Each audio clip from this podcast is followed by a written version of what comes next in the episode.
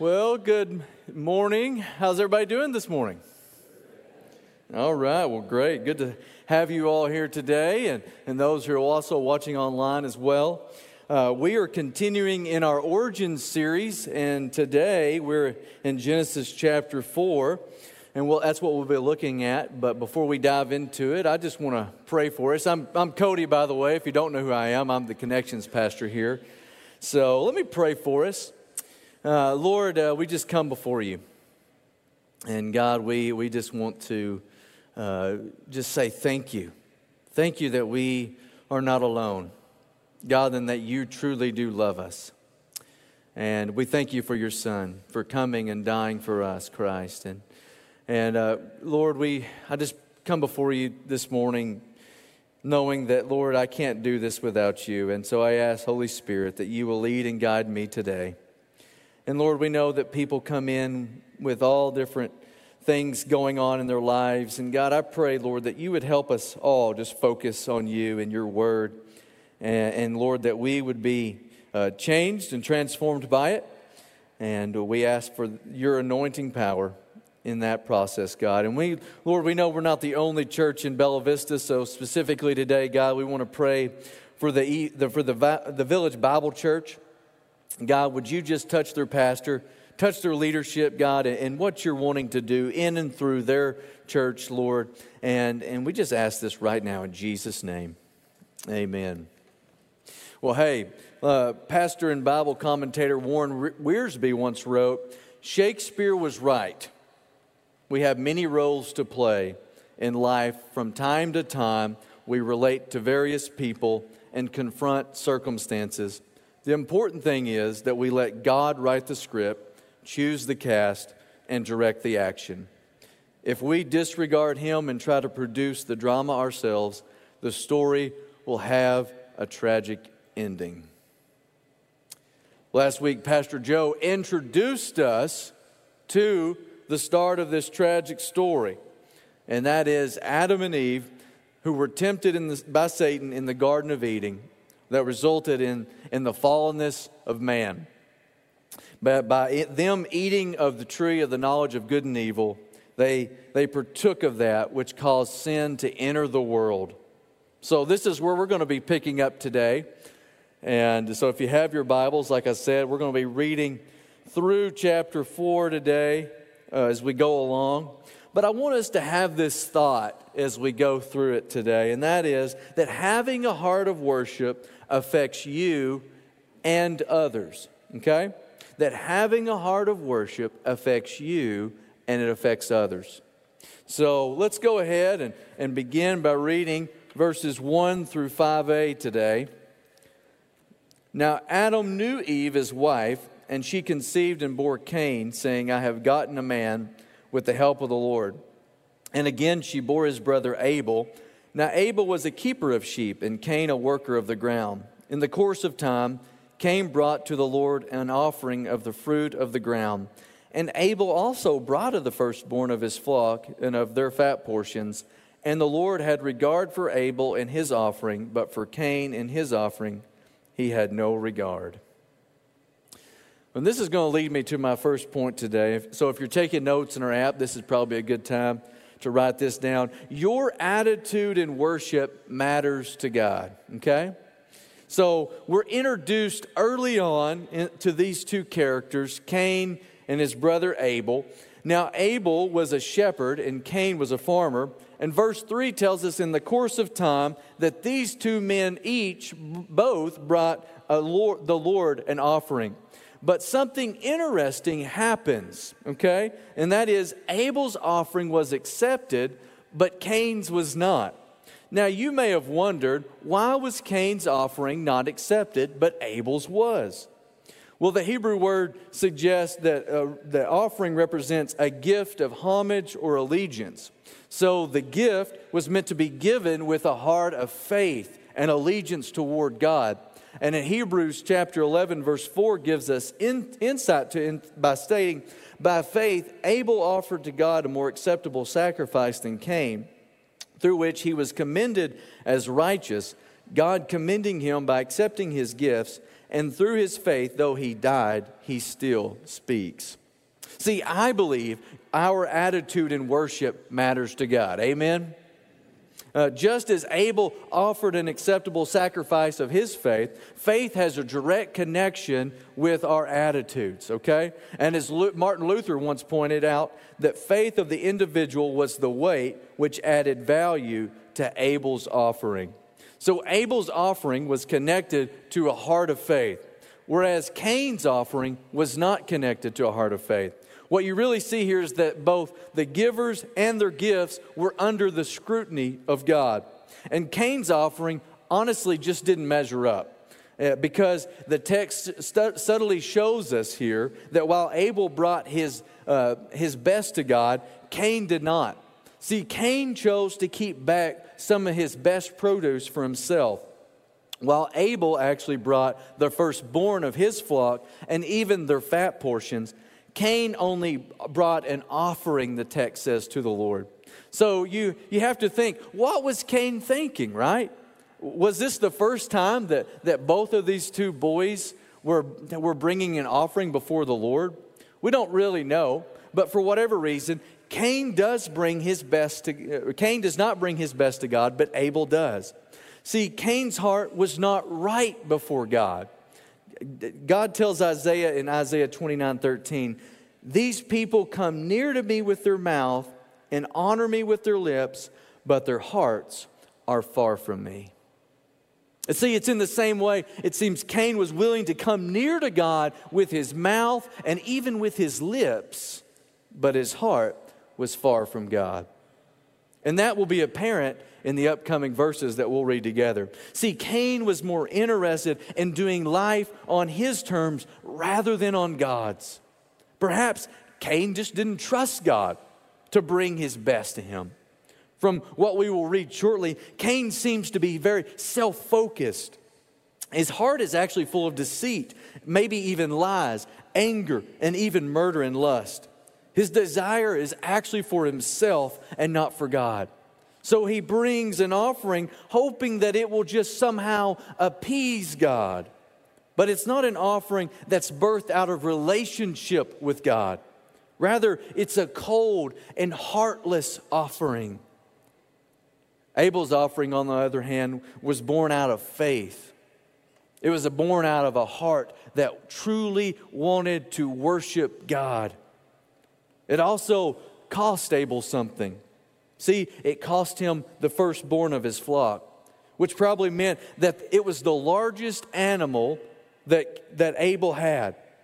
And the fat that was used to offer to the Lord probably could have been used for cooking or even for lighting, maybe other ways as well. See, Abel understood what was truly required of his offering. And he seemed more than happy to supply God with the appropriate offering needed. And I would say Abel understood realistically the relationship. See, he trusted God to supply for his needs and to take care of him. What about you? As you think about your own heart this morning, do you believe God is going to take care of you? Is he going to supply you with what you need? How's your heart toward God today? Do you worship God in spirit and in truth? Would you say that you're bringing your best to God? Would I say that I'm bringing my best to God today? Or do we just show up to church once or twice a month and call it good? Friends, today we all need to ask ourselves this most important question. Does my heart long to worship God? Does it long to worship God? Can you say with the psalmist David, uh, as he does in Psalms forty-two one, "As a deer pants for flowing streams, so my so pants my soul for you, O God." Perhaps maybe you could pray something similar to this. Oh, how we long for you, God. Oh, how we need you. God, forgive us of our distracted lives, our lives that think we can just appease you but not really love you. Bring us back. Deliver us from ourselves so that we may experience right relationship with you again. Could you pray that prayer? Friends, hear me today. Your heart of worship unto God will not only affect you, but also others around you.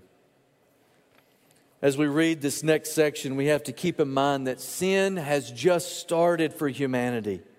We are only two generations in, and sin is already a big issue. But yet, as we'll read in this section, it already is going to have dramatic effects on the people. So I want to pick up and read verses five b through sixteen. It says that, so Cain was very angry and his face fell. The Lord said to Cain, why are you angry and why is your face fallen? If you do well, will you not be accepted? And if you do not do well, sin is crouching at the door. Its desire is contrary to you, but you must rule over it. Cain spoke to Abel, his brother, and when they were in the field, Cain rose up against his brother Abel and killed him. Then the Lord said to Cain, where is Abel, your brother? He said, I do not know. Am I my brother's keeper? And the Lord said, what have you done? The voice of your brother's blood is crying to me from the ground, and now you are cursed from the ground, which has opened its mouth to receive your brother's blood from your hand. When you work the ground, it shall no longer yield to you its strength. You shall be a fugitive and a wanderer on the earth. Cain said to the Lord, my punishment is greater than I can bear. Behold, you have driven me today away from the ground, and from your face I shall be hidden. I shall be a fugitive and a wanderer on the earth, and whoever finds me will kill me. Then the Lord said to him, not so. If anyone kills Cain, vengeance shall be taken on him sevenfold. And the Lord put a mark on Cain, lest any who found him should attack him. Then Cain went away from the presence of the Lord and settled in the land of Nod, east of Eden. So as we pick up here in verse five b, we notice that immediately after Cain's offering it's re- is rejected, we have to keep in mind that this offering was offered to God in front of his family, more than likely. It was offered in front of Abel and whoever else may have been on the scene. We don't fully know. I mean, the whole gang was there. So if Cain was somehow playing just the religious game, he he was found out. He, and the text doesn't tell us how the family responded, but we do see how Cain responded and also how God responds to Cain. It says that Cain became very angry and even despondent. But notice who makes the first move toward relationship. Is it Cain or is it God? It's God, isn't it? Isn't that just what who God is? God revealing his mercy, revealing who he is. God does, and the literal translation is that he became very hot, meaning he burned with anger. And secondly, his face fell means that he became sad and despondent. Now, we don't know who Cain was fully angry at. Could have been himself. Could it have been Abel? Could it have been God? Perhaps it probably may have been all three at one point. But the verse doesn't tell us. But what we do see is that God, like I said, God's grace and mercy on display here. See, God is not giving up on Cain. In fact, he says, if you will do well, will not your offering be accepted? I mean, what he's saying there is that, uh, that, that if you do well has to do with the thought, if your heart is right and you do what's asked of you, will not your offering be accepted, Cain? See, it seems Cain that God is showing Cain it's not too late. You have time to turn back. But then God gives Cain a dire warning. If you do not do well, Sin is crouching at the door. Its desire is contrary to you, but you must rule over it, he says. Here you have God telling Cain what's going to happen if he doesn't repent, if he continues to allow anger to rule over him.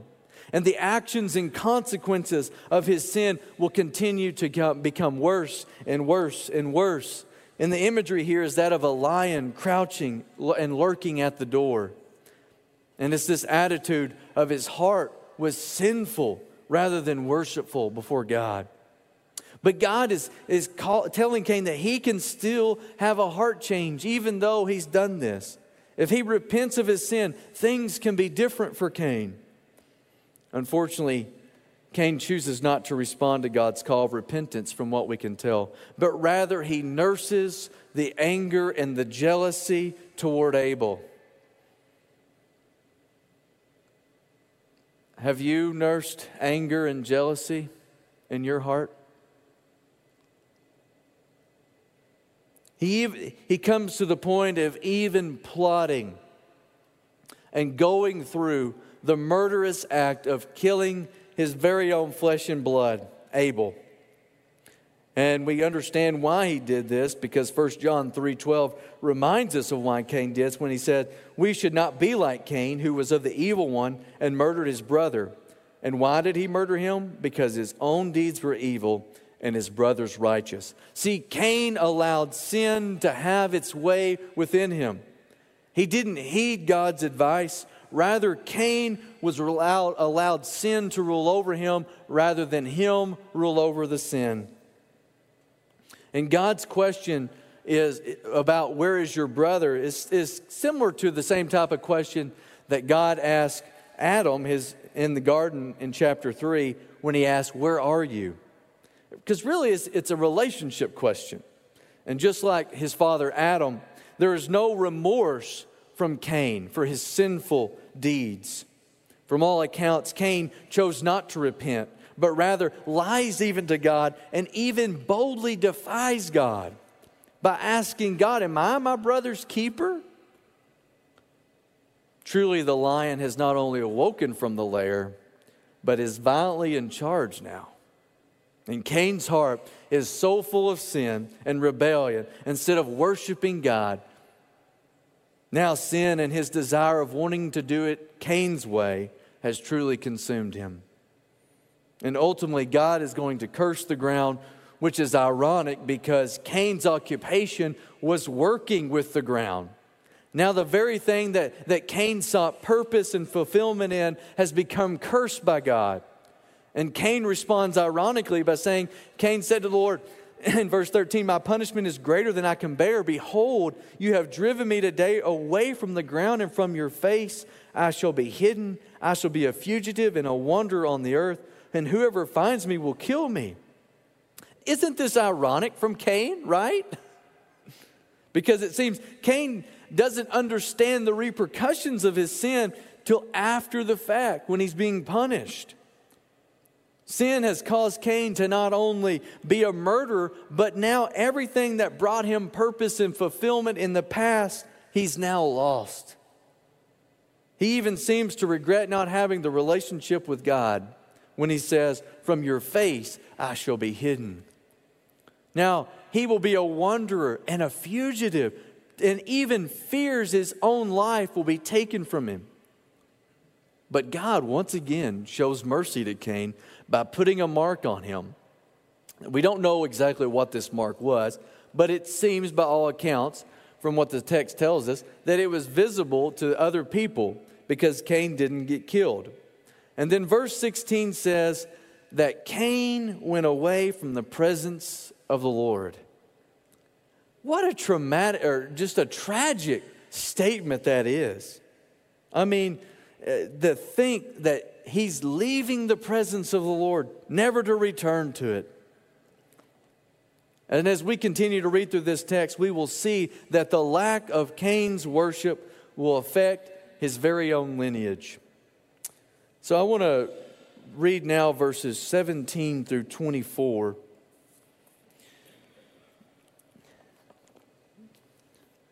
Cain knew his wife, and she conceived and bore Enoch. When he built a city, he called the name of the city after the name of his son Enoch. To Enoch was born Irad, and Irad fathered Mahujel, and Mahujel fathered Methusel, and Methusel fathered Lamech. And Lamech took two wives. The name of the one was Adah, and the name of the other Zillah. Adah bore Jabel. He was the father of those who dwell in tents and have livestock. His brother's name was Jubal. He was the father of all those who play the lyre and pipe.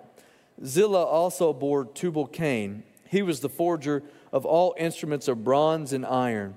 The sister of Tubal-Cain was Naamah. Lamech said to his wives, Adah and Zillah, "Hear my voice, your wives of Lamech. Listen to what I say. I have killed a man for wounding me, a young man for striking me. If Cain's vengeance, revenge is sevenfold, then Lamech's is seventy-sevenfold." So what we see in this section of Scripture, it really is a detailed genealogy of seven generations after Adam and how they conducted themselves and what their valued interests were in. And the point that I want to make here is that your worship affects how you lead the next generation. See, by the time we get to Lamech's family tree in particular, we see how sin is running rampant. And, and one commentator, which is, is kind of long, so we'll uh, bear with me, quotes it like this: "Only seven generations from Adam, a complete number of generations, and sin has come to full fruition. Human beings boast about their power to defend themselves. They don't need God. They don't need His law. They themselves will decide what is good and what is evil. They can be gods for themselves. This is the sin of Adam and Eve, only far more defiant. With their cultural developments, they can fend for themselves. Only seven generations, and humanity has disintegrated from a world where God was worshipped and adored to a world where humans think they, think they can live without God." And as I read this, I thought, wow, this is very similar to our day and age today. Wouldn't you agree? The fact is if, that if we choose to go at this life alone without acknowledging and worshiping God, then we better be prepared for the repercussions of such transgressions. And we are seeing that, I believe, center stage right here, as we have become increasingly more secularized over the past few generations. Sin is now having its way within our very own country. Friends, I believe it's time that we become worshipers of God again. Amen? Rather than just making America great, let's make America worship God again. Amen? Amen. Where it's not just a Saturday night or a Sunday morning event, but rather a lifestyle that truly loves and honors and reflects God again. Because it, it's true, our worship does affect the next generation. Notice Lamech himself changes God's mandate of marriage between one man and one woman. And he didn't need a Supreme Court to do it. He goes from one man and one woman by adding two wives. And then Lamech's boys were the fathers of those who dwell in tents, who play musical instruments. They develop, they're the developers of all the bronze and iron instruments. As far as the world was concerned, they had put their mark on the world. They were very well known in their culture. They were YouTubers. They were Twitter uh, influencers. Yet there was one aspect that they were missing from their culture, and that is they didn't worship God. They didn't seek or call upon the name of the Lord, and that affected how they led the next generation. Sure, they could have told you the, how, the best way how to, to be a businessman or an agriculturalist or play musical instruments or uh, bronze, iron, and all those things, but there was one thing that they were lacking. They didn't know how to seek after God. For God was truly not on their lips, nor was He in their hearts. And Cain himself left the presence of the Lord and settled in the land of Nod, which is ironic because it means wandering. Therefore, he and his family remained wanderers. For truly only God, friends, can settle these wandering hearts that we have. As the old hymn says, prone to wander, right?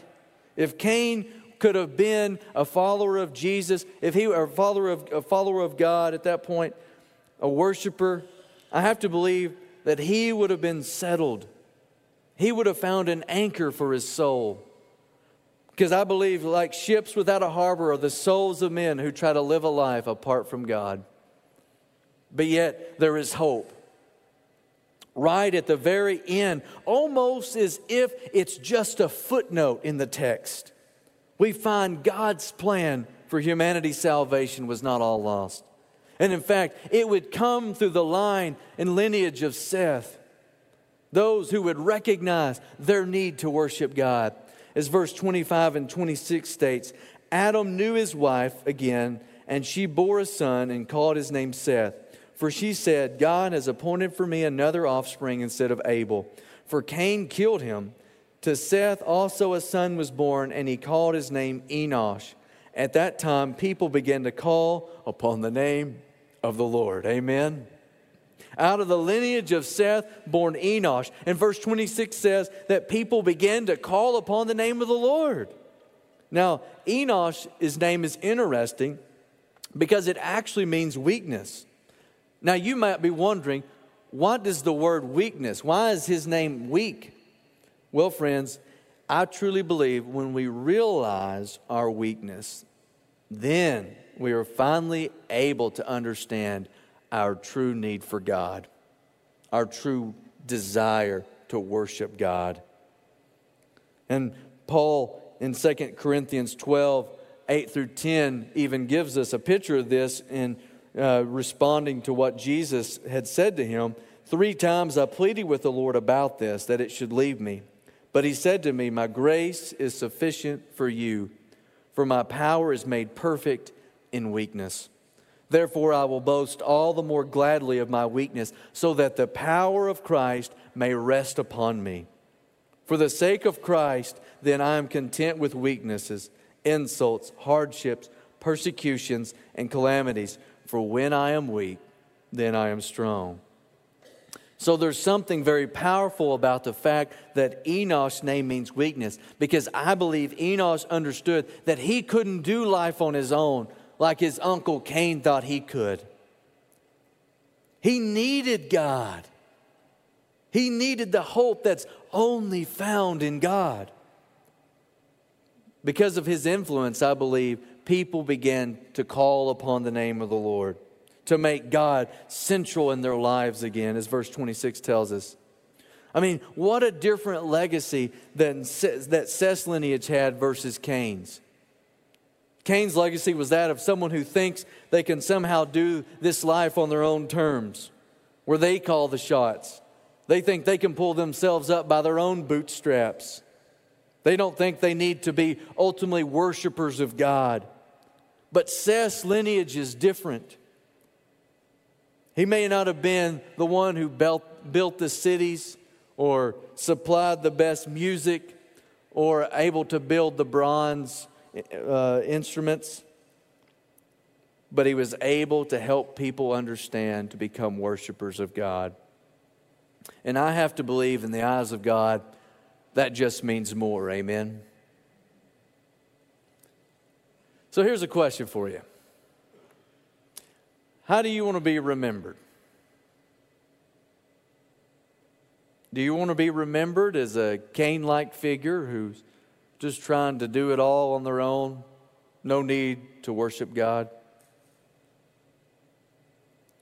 Or maybe you want to have a remembrance like a figure of Abel, Seth, or Enosh, where people begin to call upon the name of the Lord. Amen. And for that, friends, we must ask, how is your worship affecting the next generation? See, right now, at this very moment, as we set up here, right below us is the next generation. So what if your service once a month in our children and youth ministries was a determining factor for the next generation to call upon the name of the Lord. Wouldn't that be incredible? Think about it. Hundreds of youth would be able to call upon the name of the Lord because you chose to worship God by serving in our children's and youth ministries just once a month even, providing an example for how to worship God with the next generation. Wouldn't that be something? I believe there's some out there that want to do that.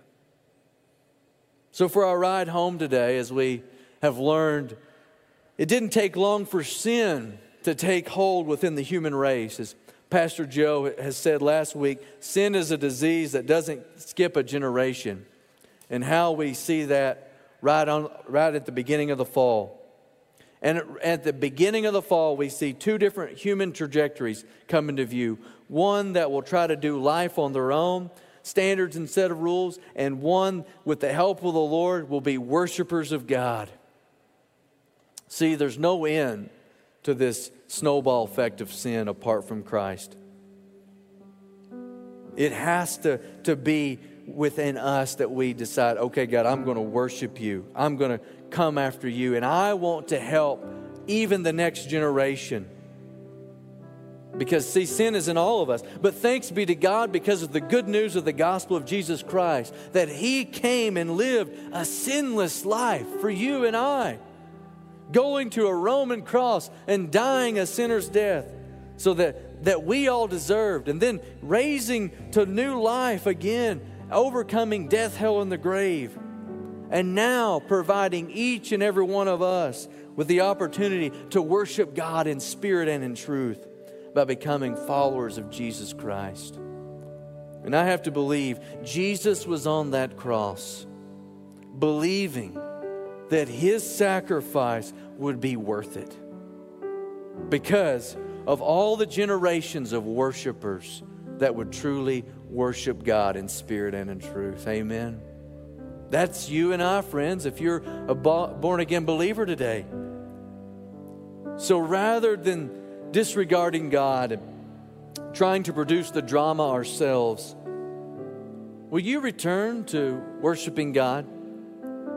And allow Him to write the script, choose the cast, and direct the action. For truly, I believe having a heart of worship affects not only you and I, but also the generations to come as well. So how about let's be worshipers of God, amen? Let's pray. Father, we thank you. We thank you that you have supplied the way for us to become worshipers of God, not only here on this side of eternity, but also into eternity, God. And we're just so grateful for that. And Lord, if, if someone out there doesn't know you, but wants to become a worshiper of you, God, I pray, Lord, that you would speak to them. Touch them, God. Lord, and for all those out there who, who may be coming back to church, maybe for the first time or in a while, and and just trying to get back into it. God, I pray that you would encourage them today.